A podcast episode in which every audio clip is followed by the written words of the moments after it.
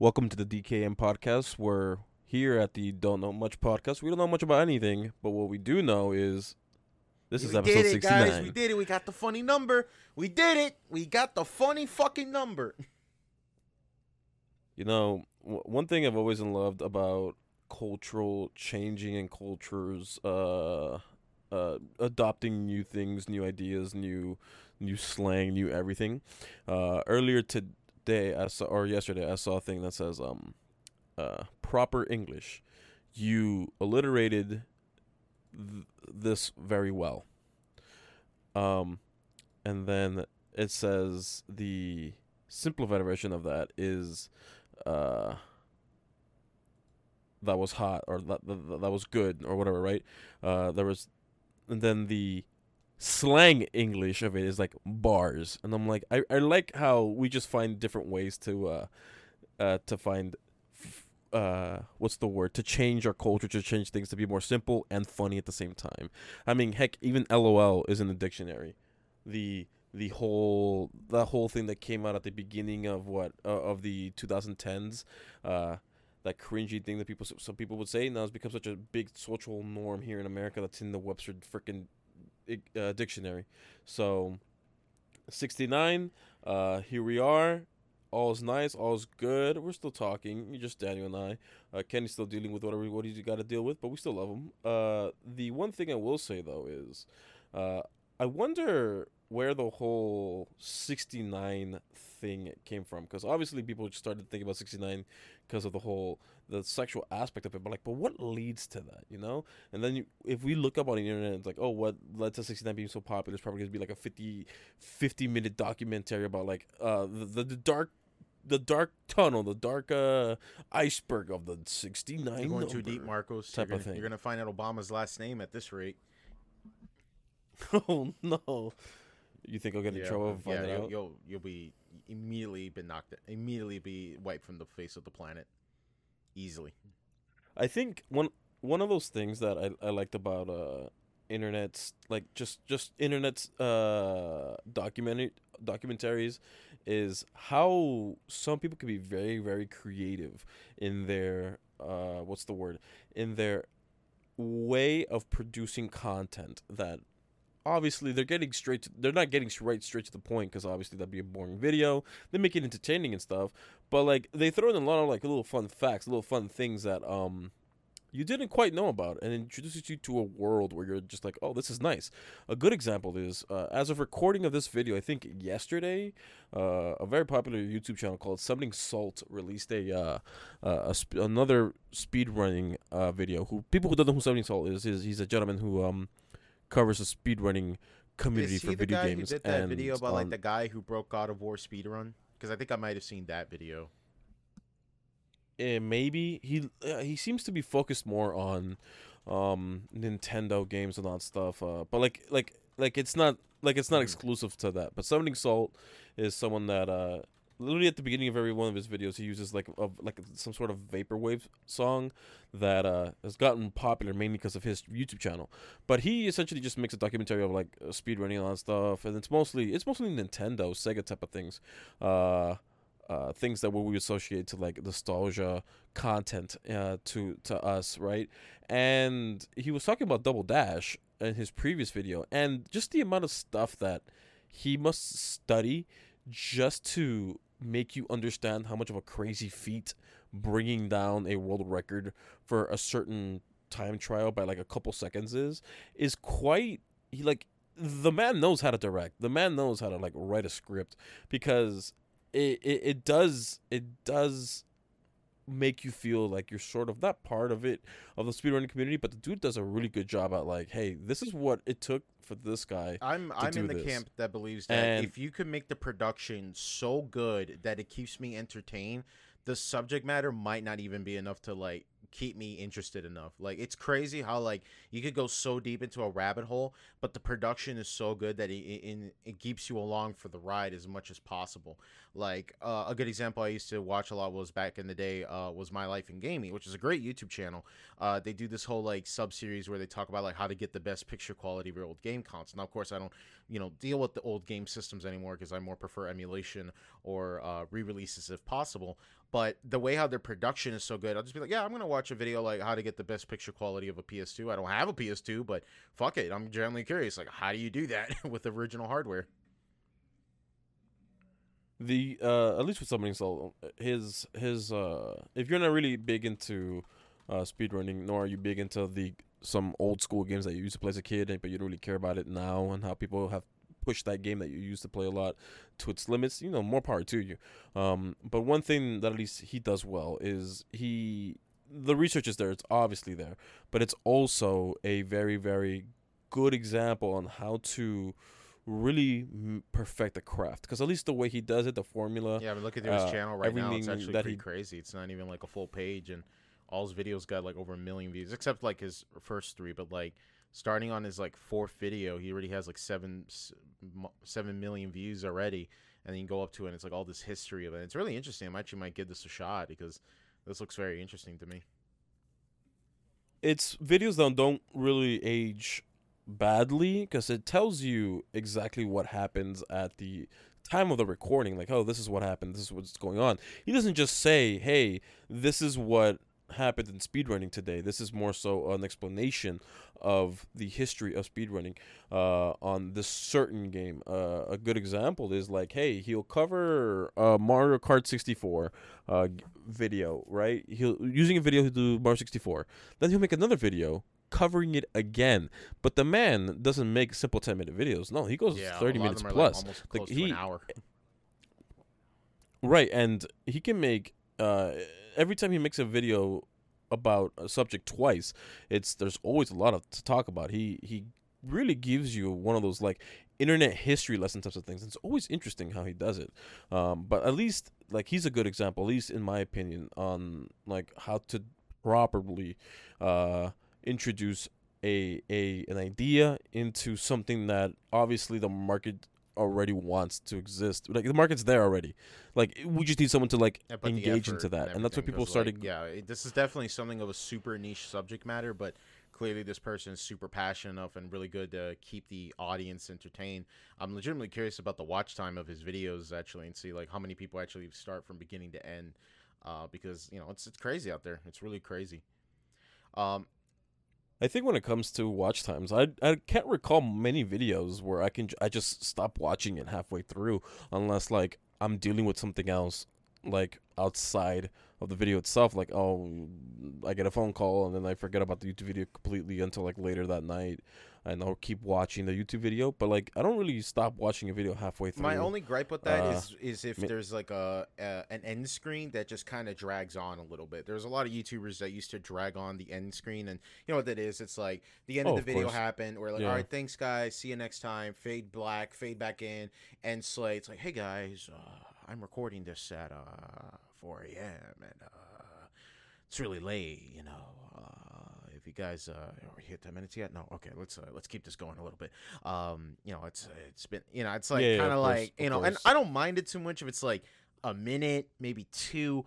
But and if like maybe you're seeing some like, oh, this is where the parts or the Patreon credits start coming in, stuff like that. But there's just some people that just really twiddled their thumbs, and I'm just like, hey man, like your video was six minutes long, and three minutes of it are it's just the end slate. Like you gotta like cut that shit out, you know what I'm saying? Like I get it, you got to hit that ten minute mark, but this is this is just like really cutting into the time, you know what I'm saying? One of the things that uh some people have done is the whole uh hey, thank you for watching my video to the end, uh and then they will give you like a small little synopsis, I guess, of like what they're thinking, or they tell you, hey, this is this is what I went through while making this video, and it's kind of cool. Um, I'm glad for all those who support me. Uh, my Patreon, here's my Patreon, and the, they do the whole, you know, a list of the patrons and all, all that stuff, and that's cool and all. But like either way, like if I'm, I mostly consume uh, different kind of content, and and usually the content is more so like informative, and the ending of the video is just normally just like, hey, we're we're crossing our t- I's, dotting our T's here, and we're just going to um. Uh, finish up the video. We're bringing it all back together. That's usually when I stop watching a video, because I'm like, you already, like, I already went through the meat and potatoes. I don't have to be here for dessert to end it all. Like, I wouldn't I say really it's more of a dessert. It. I'd say so, more like we're just waiting for the check to come in so we could get the fuck out of the restaurant. Like, we're done. That's it. We we had our meal. Basically, like, yeah. Give us our check. Let's get the fuck out of here. that's that's why I really I, I really don't really stick around throughout the entire video if that's the kind of video I'm watching. But for the most part, I watch towards the end because it's it's something that uh I do anyways. Like a lot of uh anime stuff that I watch, I watch it towards the end because it's usually like there's good content all throughout. Like, I really recommend, for those who have a lot of free time, I really recommend watching One Piece. One Piece is is really good. Really, it's I wouldn't say I wouldn't I don't maybe I could use it. It's it's a uh, peak fiction, uh, especially now. Uh, I've I'm caught up with the manga. Uh, I'm caught up with the anime, and it's pretty freaking good. But like, there's just so much to do when it comes to One Piece that I, I wouldn't blame you if you didn't want to. If you're not interested in in spending what two years watching a thousand episodes, which fun fact, I think you can watch all One Piece within like two months, less than two months actually. I, I don't, I don't actually, think I, I think even one month. Though, honestly, but you know, I, I can't. Uh, a, a a previous coworker of mine, he um, he would go. Let me see. He would work his typical hours from seven to three thirty. He would go to the gym for about an hour or two. Right, go home, shower, and then make food. And while he's making food and while he's doing everything, he's watching One Piece. And the dude, after doing all that, in a little over a month, he uh I he caught up. And I I'm like, I, I had a gu- I had a coworker do the same thing to me. He's like, he goes, like, "Hey Daniel, I think I'm gonna give One Piece a shot." I'm like, "All right, man, it's a long show, you know, you got a lot." Just, yeah, but I, I think I dig this shit. I dig the pirates, and I'm like, "All right, man, go ahead." He comes back the next day. "Hey, man, dude, I'm at one fifty already." Like, how? What? How? How? What? How? How? How did you do that? How the fuck did you do that? It's like, "Oh, I just watched it when I got home, and I watched it all the way till I started to come back to work." Dude, you didn't sleep? Nah, I was too busy. Respect. I mean, I'm telling you that. L- listen, there is quite, li- I'm, and I'm not being facetious on this. I'm, I'm, I'm telling you right now. There is a point in One Piece where I'm telling you, two hundred episodes straight is just straight up fire. And okay, just that like, there's just that, so that much brings up my question. Right? Let me get this. Let's get this out of the way now. I've I've been very vocal about this. Why I'm super hesitant when it comes to like any three-digit plus episode of any anime. I, I just there's a thought that's always in the back of my head that just says, how much of the episodes is filler? How filler heavy would you say One Piece is compared to the big three, which is Dragon Ball, Bleach, uh, maybe Naruto if you want to add that there. Um, okay, so yeah, yeah so. Uh, Bleach and Naruto are very infamous for the fillers, the amount of fillers they had. Uh, Dragon Ball Z has had its fair share of fillers, but it's never been like very, very infamous on that case. Most people um, don't remember the Dragon Ball Z Kai exists.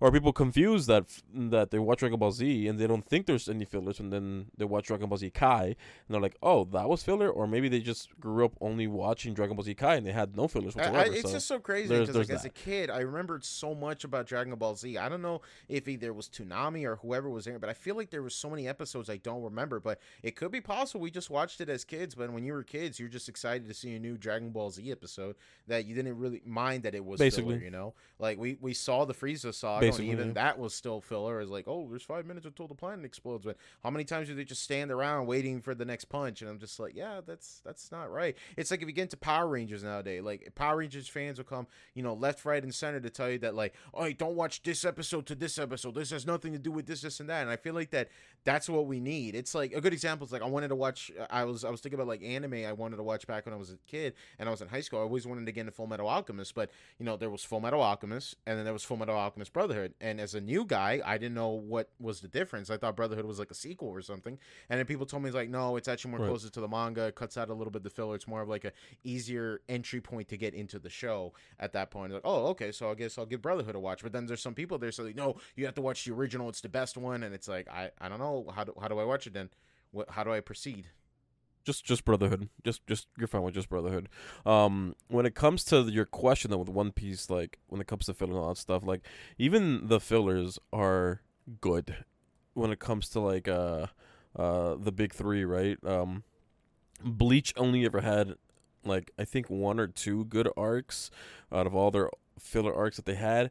Uh, Naruto, I would say, would had a couple as well that are good filler arcs, but like most of them were just like, what what are we doing here?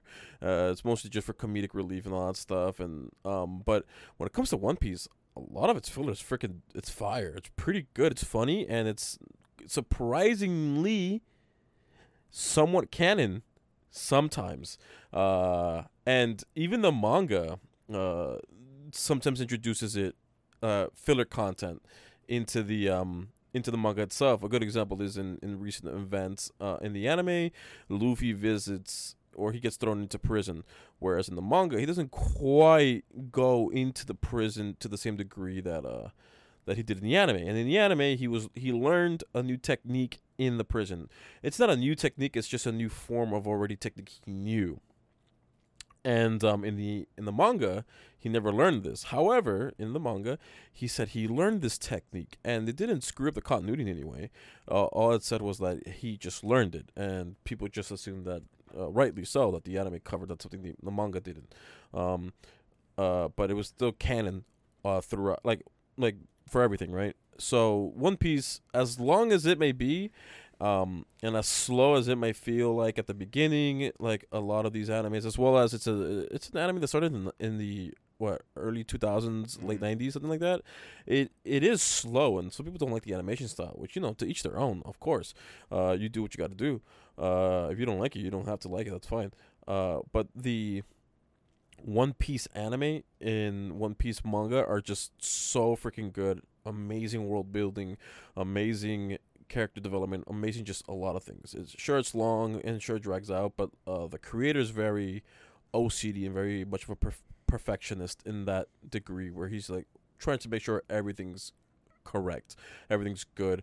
Uh, th- we're currently in the final saga as well in in One Piece. Just the final saga of One Piece just started in um the manga, and uh I'll tell you right now, it might take five years for it to finish, because obviously it's a weekly, it's a weekly thing. And all all that being said, the um, it's he said he's going to type a lot of loose ends, a lot of like things that he's left out uh, as a little Easter egg type of thing. Uh, he likes to leave the door open. Like, let's just say on episode two hundred, right, of the anime, he says, "Oh, uh, character W will do this thing." But we'll never find out what he actually did there until episode eight hundred. Not because he he planned it or he forgot and started using it. It's like, no, it's more sort of like a planned thing. But he's like, I'll introduce it back again when I feel like it's more right. But he never leaves it open. And this is the final arc. This is the final saga, I guess, uh, of the One Piece um, uh, uh, manga weekly releases. So it's ending in about a couple years, but it's gonna take some time. All in all being said, I, One Piece is something that I would tell anyone, like, hey, if you have a lot of time, uh you might as well just pick it up.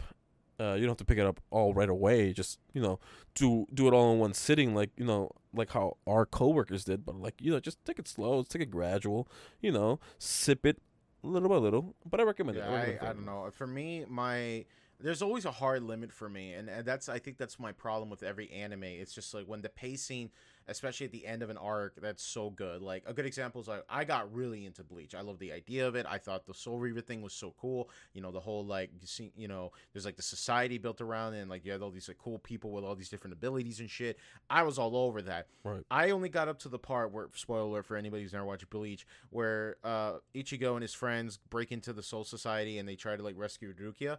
That was great. That was, like, really cool, because there's all this stuff and there's all this potential and all this power. You still didn't know what everybody could do yet. But then after you see Rukia, everyone's just like, all right, we're all good friends now. And then it's just kind of like this slow moment where they're all just kind of like realizing the moment, like, okay, when what, what's the next thing here? And there's, like, a lot of episodes I caught on Adult Swim back in the day where nothing really happened. Like, I saw some of my favorite characters, but I'd just be like, okay, but nothing happened in this episode. I kind of feel like nothing really added anything to the episode or to the show in general. And that's just my thing, man. I, I as much as people don't like Kai because some of the censorship, and I blame that to Nickelodeon, I just chalk it up as that I think you need things like that. You need some point where you just need to say, okay, the story begins and ends like that. And listen, filler isn't only tied to just, you know, three digit long episodes here, uh episode count shows here. I mean, like, even Code Geass, one of my favorite animes of all time, mostly the first season, there's, like, one episode of, like, nothing really special happening, but there's still kind of a plot in the background still going on. Um, it's just, it's some, it's just, that's just my thing. It's more easier of a pill to swallow to be like, okay, maybe one episode is just kind of cutesy. Maybe it's a little bit of, you know, hijinks and shit. You get some cute moments with the, with the characters. Cause, you know, by the end of the anime, everyone's going to get fucked up at the end. But, like, but that's just one episode, you know? But, like, going through, like, an arc or multiple episodes where nothing goes on, I just, I kind of tap out. I'm like, hey, I'm I'm done. I'm not interested. I'm not motivated, you know? And people tell me, just keep going at it. It's like, no, dude, just tell me what's the next episode I should watch, because I, I can't I can't give a shit anymore. I can't. And that's one of the things about, like, with television. Like, I used to be, back in the day, which is really funny to me, you know, we brought up earlier about, like, all these, like, long-ass YouTube videos about people who make, like, hour, you know, like up to an hour long episodes of like the history of speedrunning and stuff.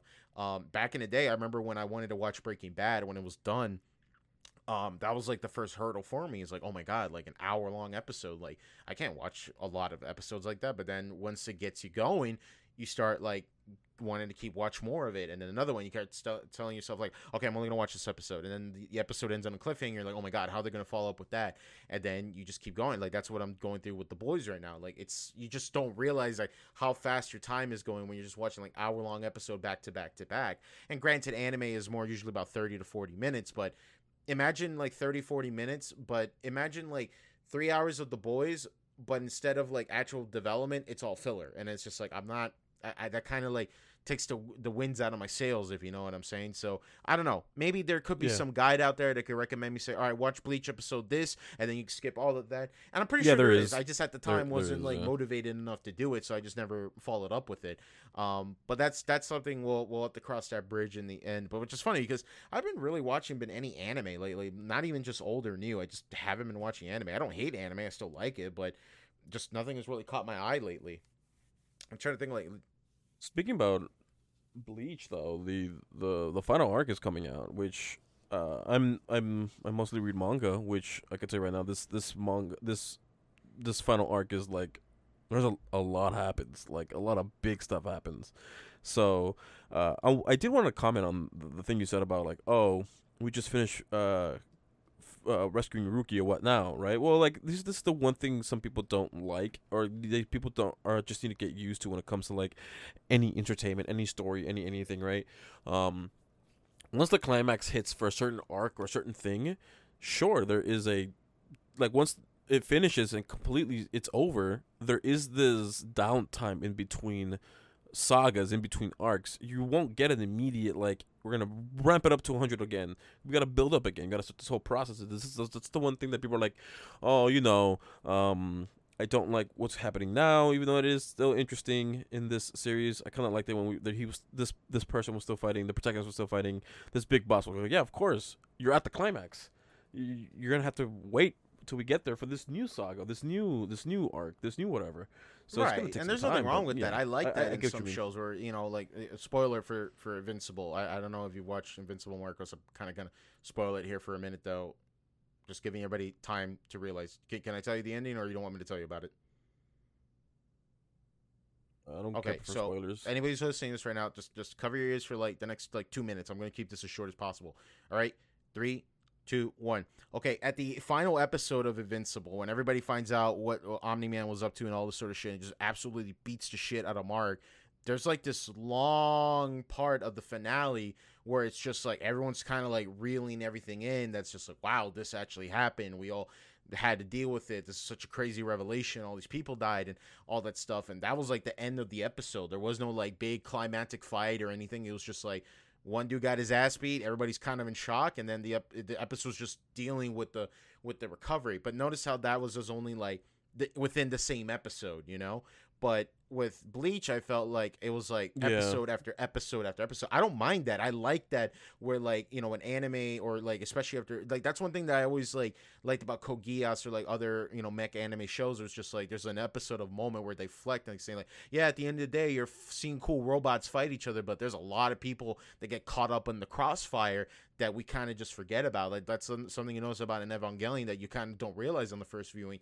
But as the fights keep going on and on, people are just kind of saying like, yo, fuck Tokyo three, like b- what what's the point? Like, yeah, the city is a fortress, but we keep getting fucked with with angels and and the Ava units are piloted by these kids that are fucking shit up. Like, we're just gonna leave, you know? All right, and for anybody who's still not listening, uh spoilers are done, so you could continue watching the episode. When it comes to shows like Invincible and it comes to shows like Bleach and stuff, um obviously it's it's it's one of those things where, like, unlike actual like Marvel and D C comics where um there's different universes, different worlds, different narrative plots, different whatever. Invincible and Bleach, they have a start and an end, and it's usually linear. Um, sure, there's other like subplots that will branch off into their own thing, but they're never the main part of the uh, of, like the main series. Uh, a good example is like how um, in oh yeah, a good example would be like Marvel Cinematic Universe, and then all the shows that happen. Which apparently like, Disney announced like a bunch based... of like phases in this Comic-Con event. Like I'm a little lost on that, uh, but neither. I don't do really I. care for it. I, I stopped I, caring I'm about not it. Into Obviously, it. It's so ironic. As a nerd, I don't give a shit at all about about uh, uh, Marvel and, and all these like cinematic universes. It just doesn't do it for me at this point. Obviously, this is trying to hit the uh, that peak again of of uh, Spider-Man No Way Home and, and the Infinity Saga, uh, because obviously those were like the big bang things. But like when it comes to when it comes to like these linear progression of uh, of, sh- of of of like of Invincible and Bleach, like you'll have your own thing, but this is like it's linear, sure. But like there is this thing with fillers when it comes to these uh, anime that and that don't exist in the manga, and that's why I always tell people just read the manga. Um, the Naruto manga was straight up flames, fire. It's like an amazing thing. It's it's always a hitter.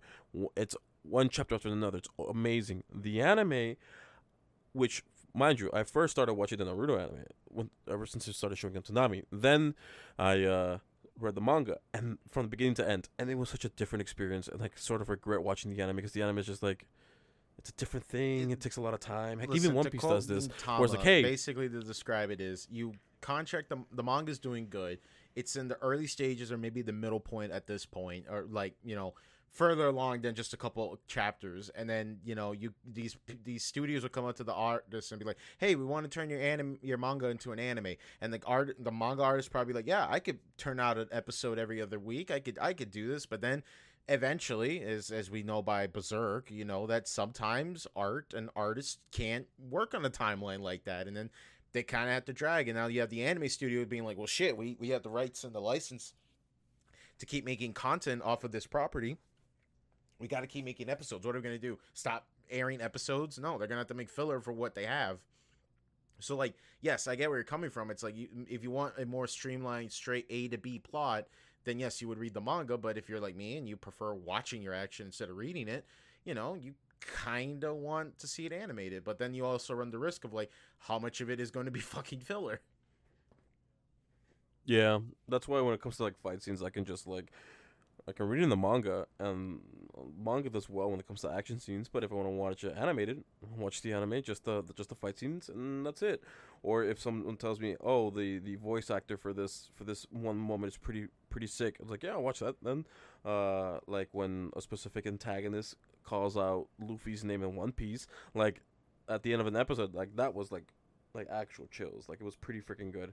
A uh, real deep deep voice. This voice actor was able to. Uh, was able to um, achieve at that moment. But when it comes to um, when it came to uh, reading manga, it's just it's it, at least it's it doesn't feel like a waste of time uh, for the most part, because you know every new chapter is going to be content related. It's going to have a lot of content. It's going to have a uh, a good amount of substance compared to just the anime, where like you said, you're running the risk of like, is it going to have filler? Am I going to waste my time? Heck, and the one thing that I don't like about anime, uh, so a lot of animes do this, not all, but a good amount of them, is like, hey, episode ten did this, right? Cool. I finished watching episode ten. Episode ten was amazing. I can't wait to watch episode eleven.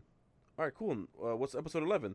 Well, it's going to take like ten minutes for you to get new content on episode eleven, because it's the opening, it's the recap, it's the not only just recap, but the recap is literally p- replaying the last five minutes of at the end of the episode ten, and everyone's like, okay, once these ten minutes are done, you only really have another ten minutes of new content.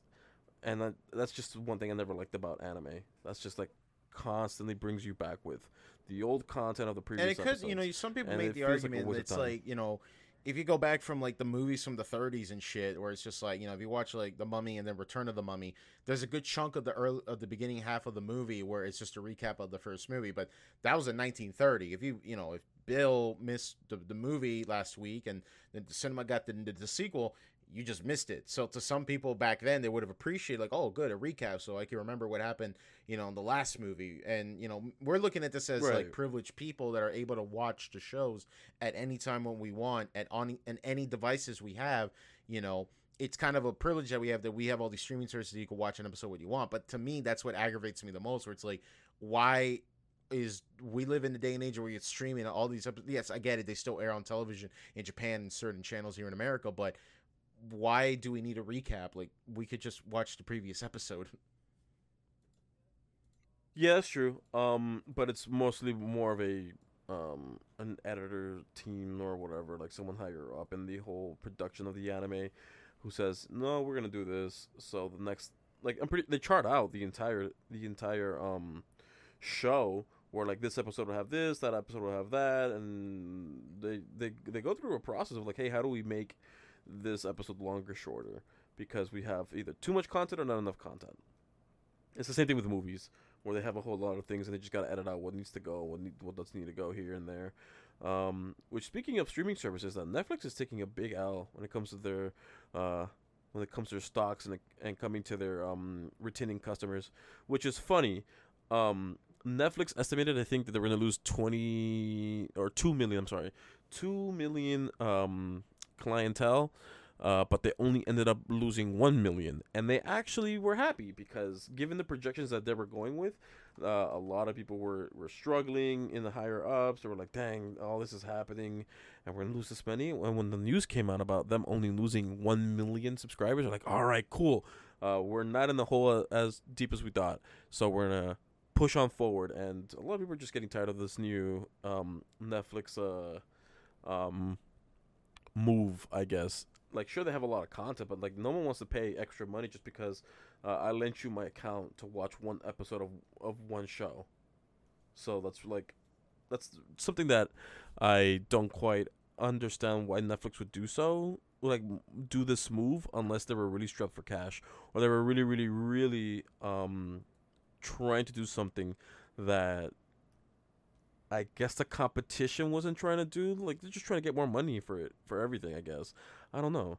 But it seems like this move is not going very well, and a lot of people are going to other streaming services uh, because they have special deals, or they have special shows that you can't watch anywhere else. You, you know, I don't, I've never heard anybody just say, fuck Netflix, I'm going to go to H B O Max. Like, I've never heard that. Most people just say, oh, I'm going to get H B O Max with Netflix. I don't know. I, I, I don't know. To me, it's really weird for me to someone to tell me, like, oh, they just don't have Netflix, and they just don't, I don't know, it's just weird to me. That, to me, like I said, my Netflix account is paid by my, my cell phone provider, so I don't really put much thought into it. The only streaming service I actually pay for, which I should really take more advantage of because it's the most expensive one, is uh, H B O Max. I mainly use it to watch, like, Robot Chicken and Moro for, like, the fiftieth time, but, um, but yeah, so getting away from, um, from that kind of media, though, uh, I went, I wanted to talk a little bit more about video games, Marcos. So I've been uh, kind of going through a bit of a nostalgic boom lately. I finally, uh, I feel like I'm feel- properly filling out my computer. Uh, I get it because it's the sixty-nine episode, and I'm, I'm using uh, Phil. Um, there you go. You know, keeping with the there theme. Um, I've been setting up emulators again. Uh, I fucking love emulation. I think emulation's a super cool thing that, you know, as much as companies like Nintendo uh, like to bastardize and say it's just a form of piracy, I, I firmly am an advent disagreement with that. Um, listen, uh, no company in the world is going to constantly um, work their ass off on trying to get all their games right into modern day systems and work as as intended. There, there's just no no way around it. That's why I think this is crazy to me, is that you have so many fans that are getting paid either by Patreon, or they're doing it completely by free, that are doing this out of a labor of love to get so much work done to just keep these games active and being playable, and even just improving on them. Like, a good example was, I really wanted to play Majora's Mask lately. You know, Marcos, we were talking about, like, uh, video content lately. One of my favorite styles of video content is uh, iceberg videos. I love iceberg videos. They're such a simple formula, but they're super engaging. If you're even remotely interested in the subject matter, you can find out so many cool little bite-sized facts of a game that you might already know, or maybe something you might not even heard of before. You know, it's kind of interesting. I keep getting recommended, but I never really. I mean, the one that kind of started just... it all, if I could safely say, is like the Genesis, like the progenitor, like, you know, the First Testament, this kind of thing. There was a YouTuber, uh, I think his name was Miz Kiff. I, I, I, let me let me make sure I quote this guy's name. I keep saying Miz Kiff, but I know that's a streamer. Um, Iceberg. Yeah. His name is Mishkaz. There I go.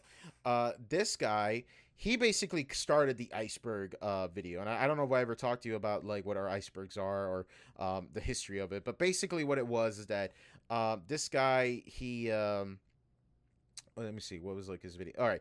Uh, basically, around the time, I want to say two years ago, there was like this weird fad that was going around that like Mario sixty-four was secretly like this really creepy game because it was like one, it was Nintendo's first three D plat, uh, three D Mario game.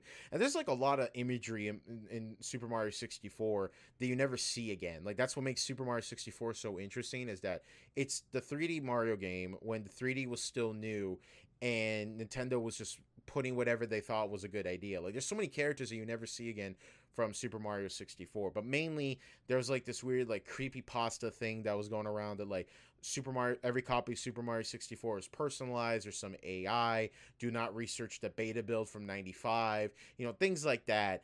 And there was a there's also all this like secret shit that, you know, most speedrunners or maybe like super hardcore Mario sixty-four fans might have known. But, you know, a lot of people might not know this sort of thing. And that was like kind of like intrigue and stuff like that. So he made this video called the, the Super Mario sixty-four Iceberg um, that, you know, if you guys know what the iceberg image is, if you're watching anything on YouTube, you've probably seen like fifty of them at this point.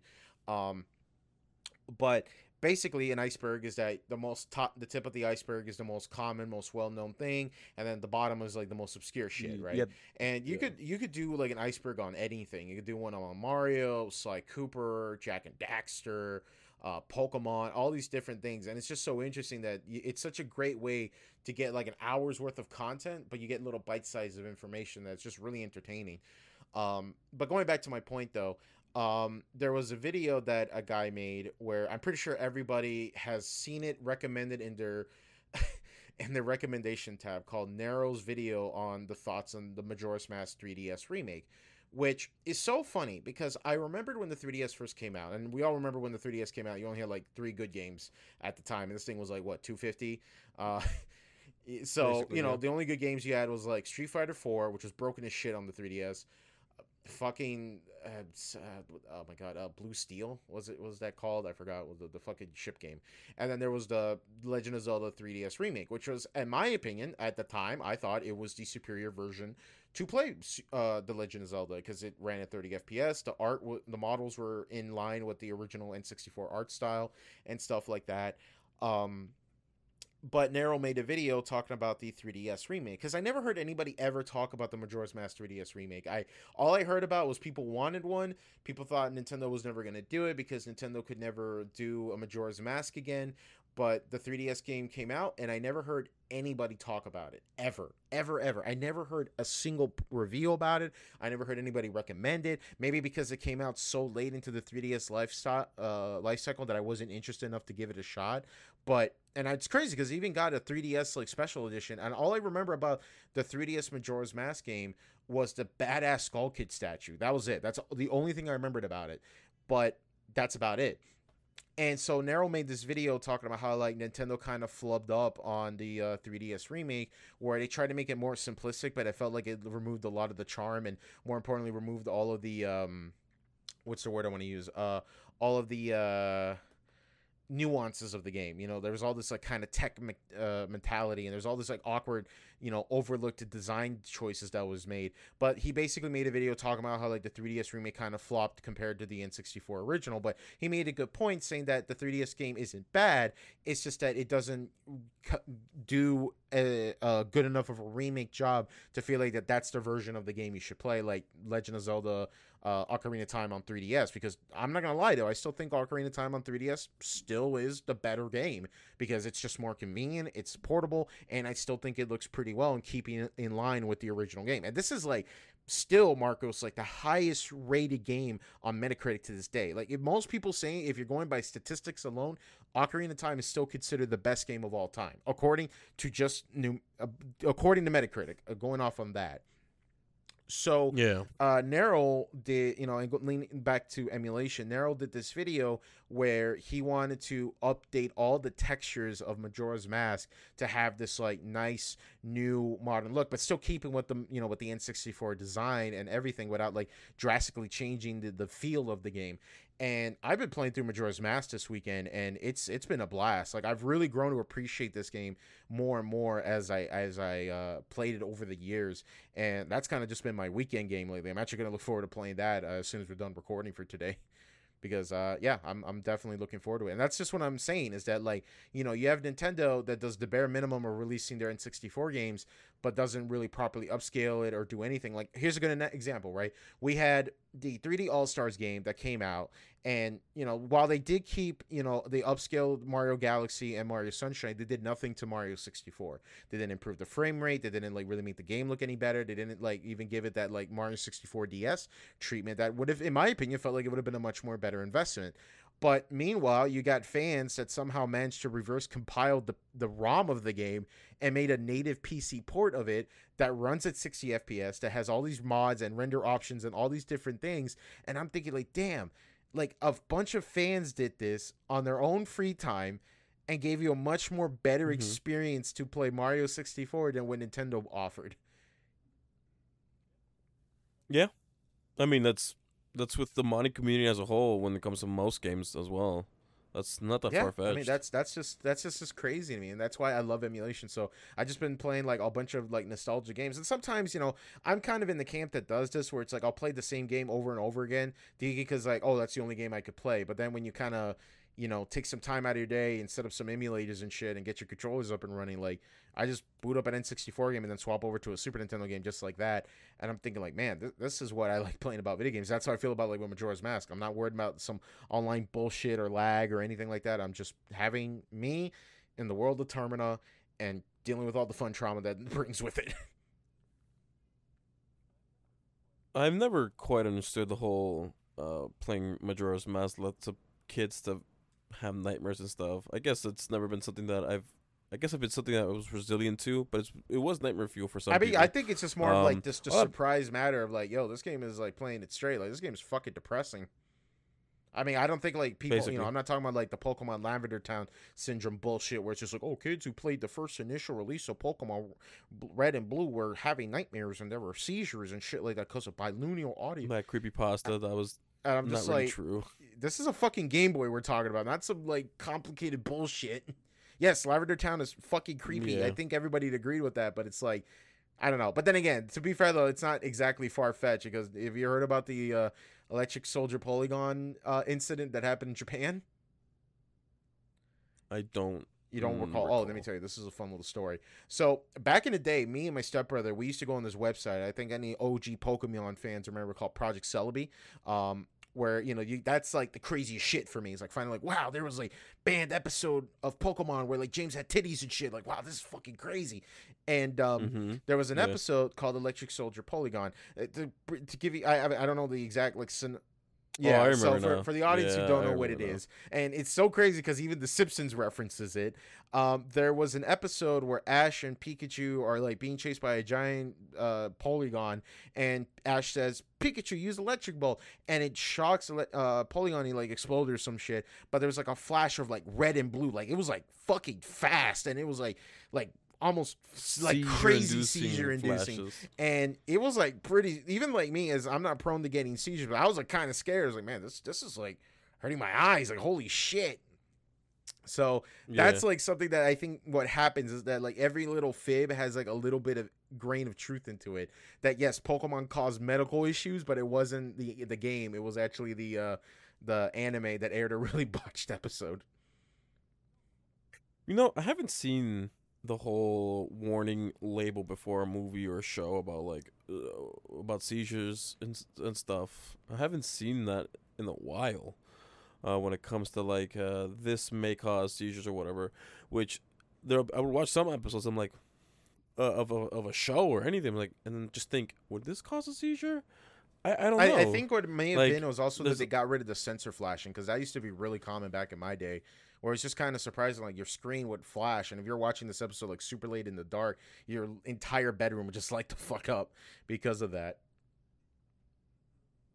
True, uh, and I, I, I guess that's why I would would say something like that, because I would watch it in the dark.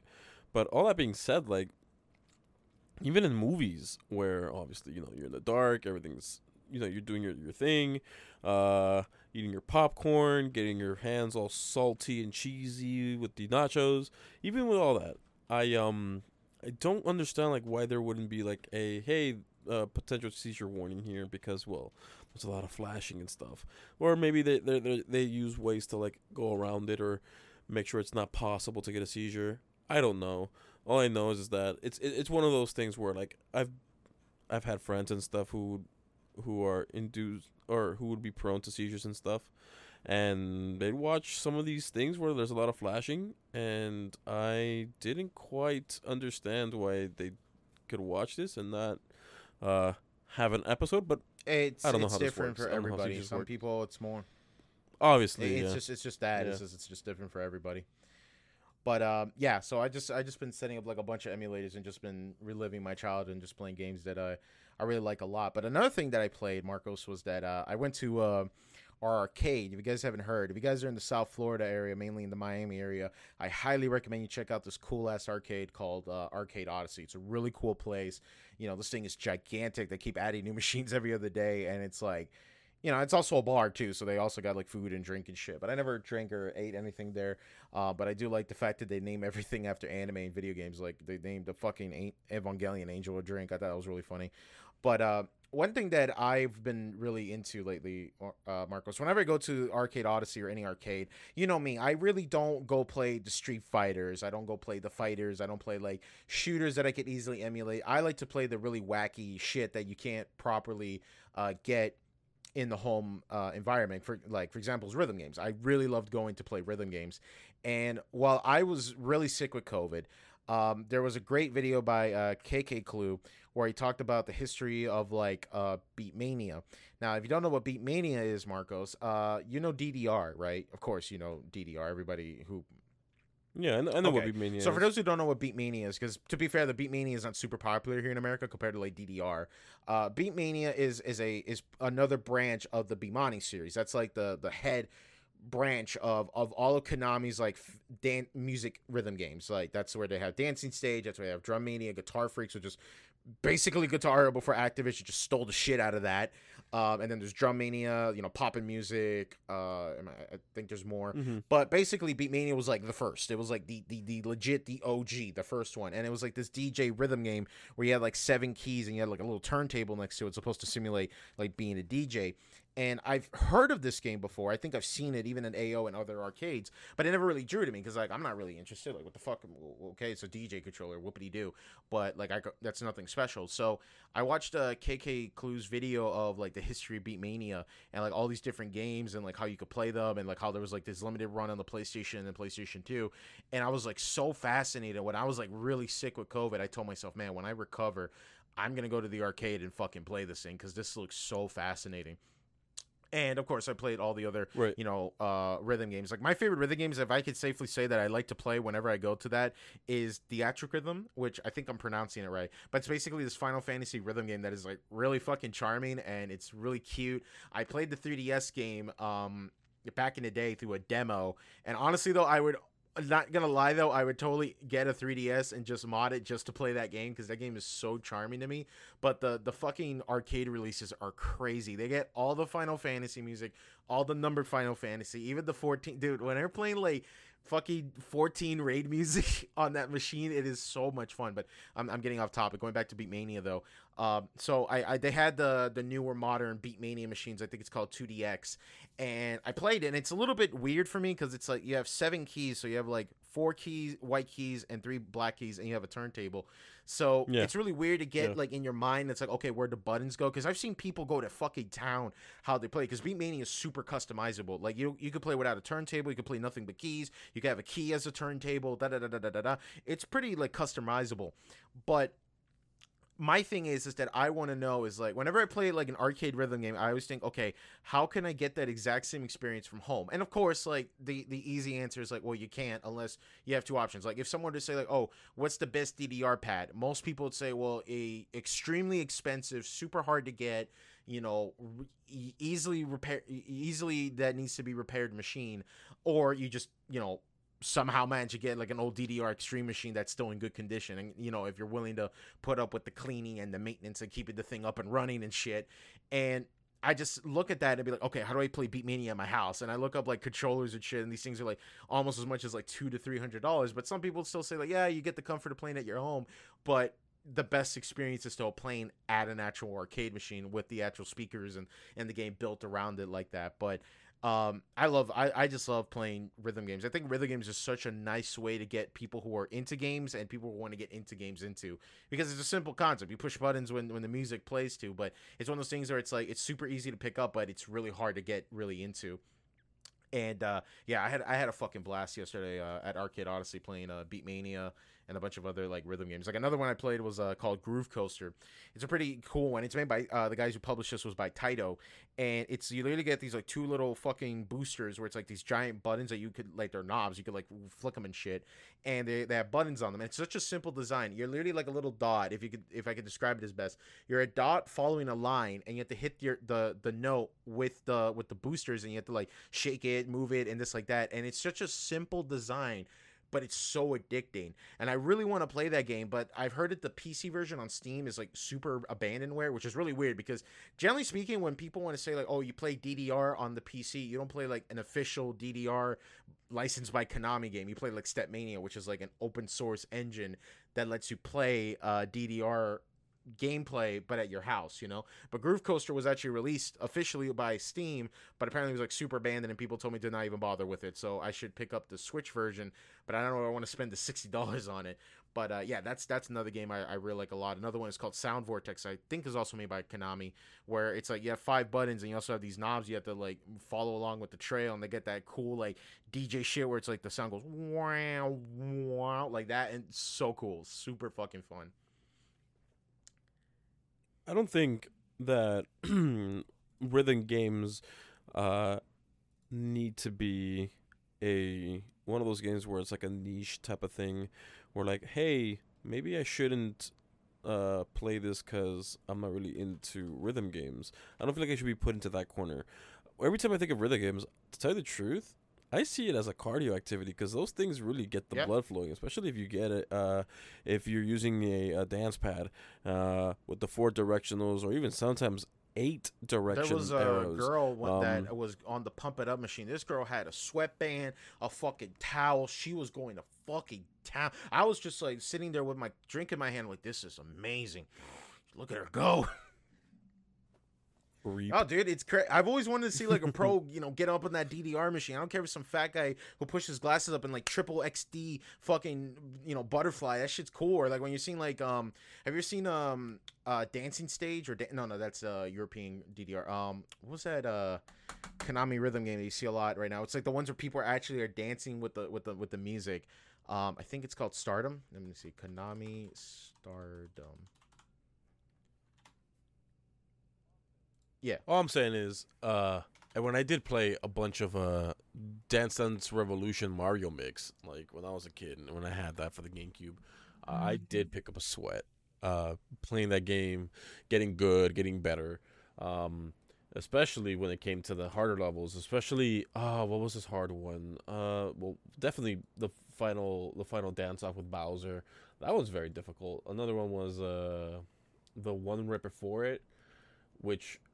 One of the best songs prior to the uh it's one of the best songs in the games in my opinion, but like prior to the Bowser fight, you're on the ship going to yeah. the Bowser fight, and gee, it's it's pretty it's pretty freaking intense. That workout was when I was a kid, but like I feel like that's that'd be my only reason to pick up a D D R thing uh uh set or just a game. Uh, or even on the arcade, it's just to get the yeah it really is a great cardio. Like the best example I could think of, because when I play rhythm games now, it's you know I usually just you know default to StepMania, which is basically a D D R game engine that lets you play you know all the D D R. I downloaded every single D D R song that was original from the original D D R game to Ace, which I think is like the most current one. Uh, by the way, the game I was referring to is called da Dance Rush, which is uh, basically, I don't know if you've ever seen it, Marcos. It's like a stage where like you you dance along and like the stage lights turn on and everything. So really, it looks complicated, but it's actually really simplistic. It's mostly just doing the Running Man a bunch of times. Um, they had that machine in it, and that machine is always packed, and it's so crazy how it's such a, a simple game, but you know, it's just dancing. It's just like actually dancing, but people really go to fucking town with it.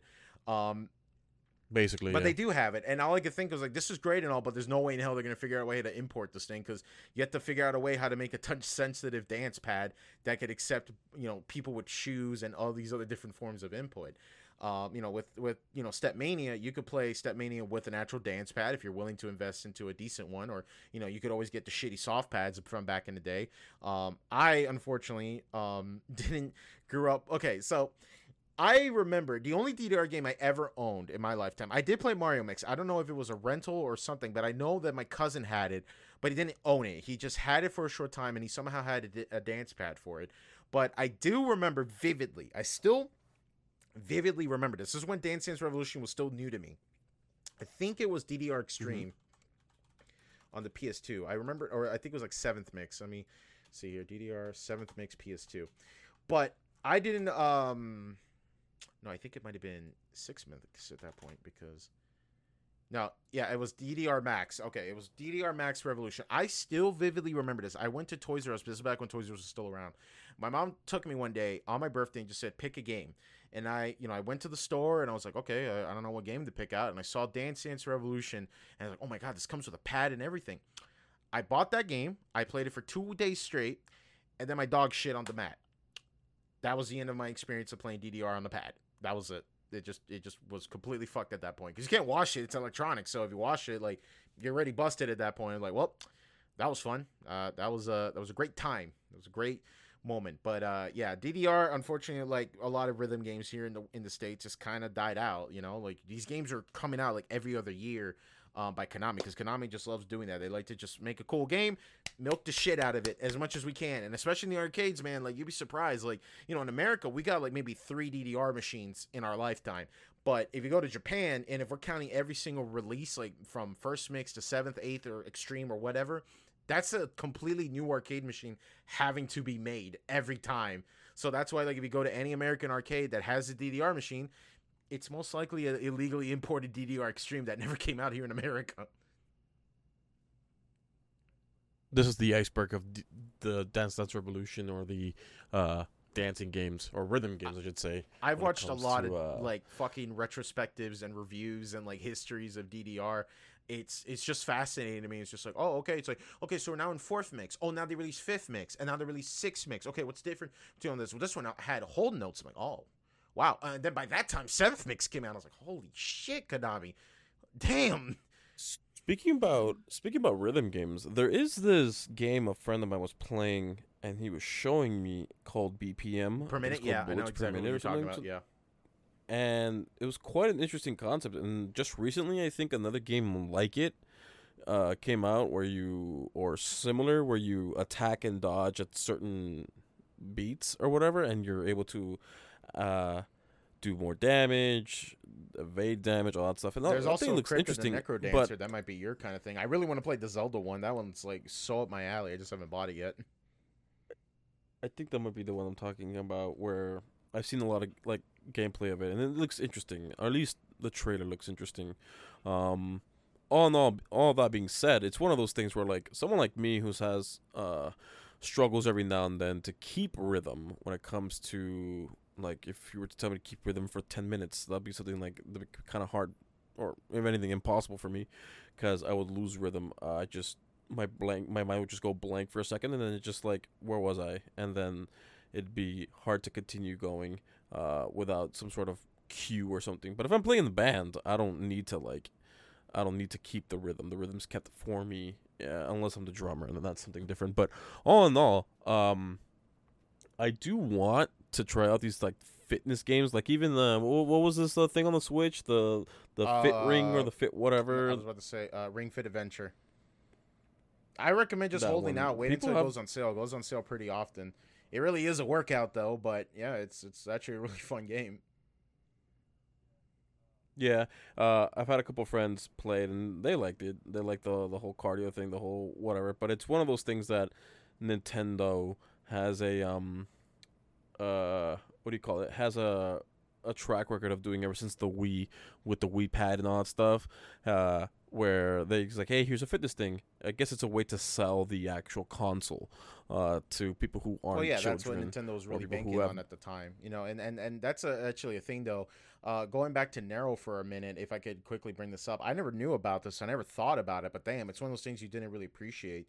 Um, he was bringing up the fact that like motion controls isn't actually like a bad thing. He argues that motion controls could have been actually a natural evolution to what gaming was, but so many people are so against it because, you know, Nintendo really banked on the casual market, and a lot of people say, oh, I don't want to stand up, it's so stressful, and this, this, and that, which is, you know, if you're a, a you know, a person of disability, I could totally get behind that argument, but I, I think to just outright say, just because you don't like it doesn't mean anybody else should do it, then I'm sorry, that's a shit take.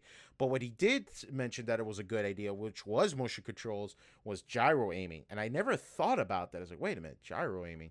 When I think about gyro aiming, I think about Nintendo mm-hmm. Switch. And yeah, gyro aiming is pretty good for games like Splatoon and even Breath of the Wild. So then he brought up a good point that Valve just said, hey, with the Steam controller, they just an- allowed gyro aiming with your fucking DualShock four. And while if you, it is a bit of work to set up, it is something that people like. Because let's just be honest, though, guys. Uh, you know, console fans, come here and hear me out. Good, good.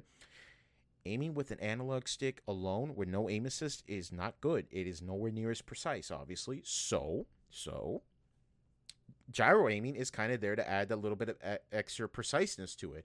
So, some people have figured out a way how to be like, oh, if I hold down the aim button, it suddenly turns into gyro aim mode, and it lets you aim the controller, like, as a, like, actually how you're playing, like, Breath of the Wild or Splatoon. And I thought about this, like, wow, that actually makes a lot of sense. That's kind of a nice middle ground to get better of precision because, while, yes, I still prefer playing, you know, F P S games with the mouse and keyboard, there's a lot of games, like, a good example was G T A. You know, G T A does have a first-person mode that makes it feel more like Far Cry, but G T A is a lot of driving, and driving with just a keyboard is nowhere near as good as playing it with an analog stick.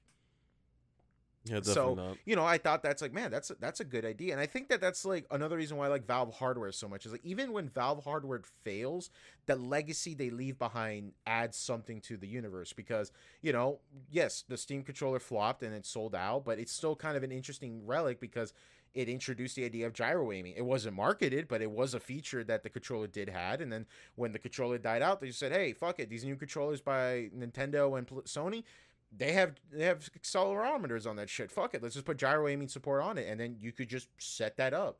I've seen people do it for Okami. I've seen people do it for Metal Gear Solid five, and that's just kind of interesting to me. You know, it's like, damn, in the ashes of some fuck up, it, it leads a legacy that people are willing to try something with it.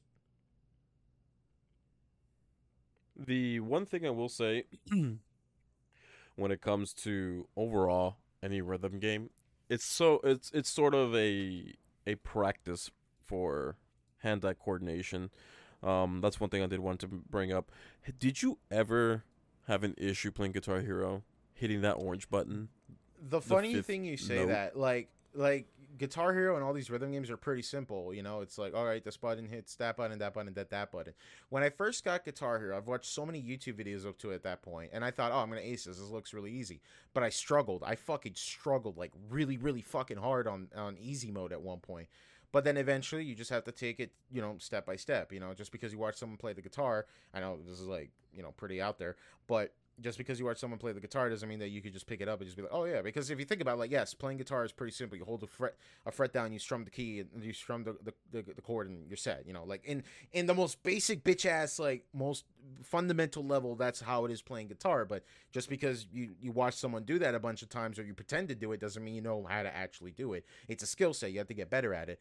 Um, for me, as far as Guitar Hero goes, I went from easy to medium, skipped hard, and went straight to expert, and then I just played it off of that. Basically, yeah. My cousin never get get past That's uh, what I did. medium. Like that was that was it. He just couldn't do it. I it, it's one of those things where you had to learn, like, hey, touching that or getting that fifth note uh, with using your just your four fingers is not that hard. You just gotta shift. It's sort of like a hand-eye type of thing. But yeah, um, I really I was interested in bringing or not bringing, but like going into like something like Beat Saber or going back Beat into Saber's Guitar Hero for the P C and how much it's mod support. Fun. Yeah, I just I just get really sweaty, and that's the you gotta play I'm with a fan. In. That's that's just my only advice. Anytime you play any time with a V R headset, especially for a super long time, and you start sweating. I I, have a, I literally bought a fan that's right here next to me, literally for that purpose. It's a small little fan. I have it connected to a smart plug and everything, but it's constantly blowing air straight to my face just to get anything in there, because if not, I'm just going to get that V R rim around my eyes, and it just looks ugly. I've played with that, I but I play with the fan, and I still get hot. It's natural yeah, for me just to yeah. get hot. It's it's something that, but it's, it's uh I'm always hot, but even with a V R set, like, I... I need to take a lot of pause because I just be drenched in sweat yeah, after it's, a while. It's, it's gross, and especially if you got to like wash that shit, because I'll, and if you're sharing it with people, it's even worse. So, you know, you don't want to mix that kind of shit to your skin, you know. Yeah. But uh, yeah, I think I think we're we're done. You know, we finally hit it. This episode definitely was uh, it filled you up. I think that's the best way to describe it. This episode was definitely a filler of an episode. But you know, we we got it, man. We hit episode sixty-nine. We hit the funny number, but. You know, we still got a lot of episodes to go on. I seriously wonder how many episodes. Do you think? We'll, well, we'll hit the triple digits, no, for sure. Uh, I don't mm-hmm. think we're going to hit it by this year. How many weeks are still left this year? Assuming we don't take any more breaks. Uh, I'm pretty sure we're not going to hit it by the end of this year. Maybe. I don't. I don't maybe, maybe not. not. All right. All right. Yeah, but um, yeah, you know, we, we, we hit the funny episode, and it's crazy. You know, we started this back in twenty twenty. Back when COVID hit, and you know, it's we we we started this because we were bored and we had a lot of time in our hands, because you know, COVID hit and a lot of us were stuck at the house. And we're like, fuck it, let's just do something together. And now we're in episode sixty-nine. It's a shame that Kenny can't join us uh, for this episode, but you know, we we'll, we'll wait for his return at some point, um, and then we'll retcon mm-hmm. this entire arc without uh without Kenny as some sort of like dream filler episode, and then we'll just have to start back on episode twenty-three. Basically, but. With that, in the meantime, while we still figure that out, because the manga artist is still writing the next couple chapters for that episode, uh, we're going to go ahead and wrap it up, guys. Thank you so much for watching and listening to the D K M podcast. We greatly appreciate you guys uh, giving us a watch and listen. As you guys know, you can watch us on YouTube, listen to us on Spotify, Google Podcasts, and Anchor. Uh, if you haven't yet, feel free to join our Discord server. We would love to have you join our little community. Um And if you haven't yet, feel free to subscribe to our YouTube channel and like our videos. You know, we, we really uh, appreciate that. Every like helps. And uh, with that in mind, uh, also, if you haven't yet, feel free to follow us on Twitter. That's the best way to keep up to date on what's going on with us and the boys here at the D K M podcast. Uh, feel free to give us a follow there. All the links are in the description on any service you're watching this right now. I just want to say uh, thank you very much for watching and listening. Take care. And until next time, see ya.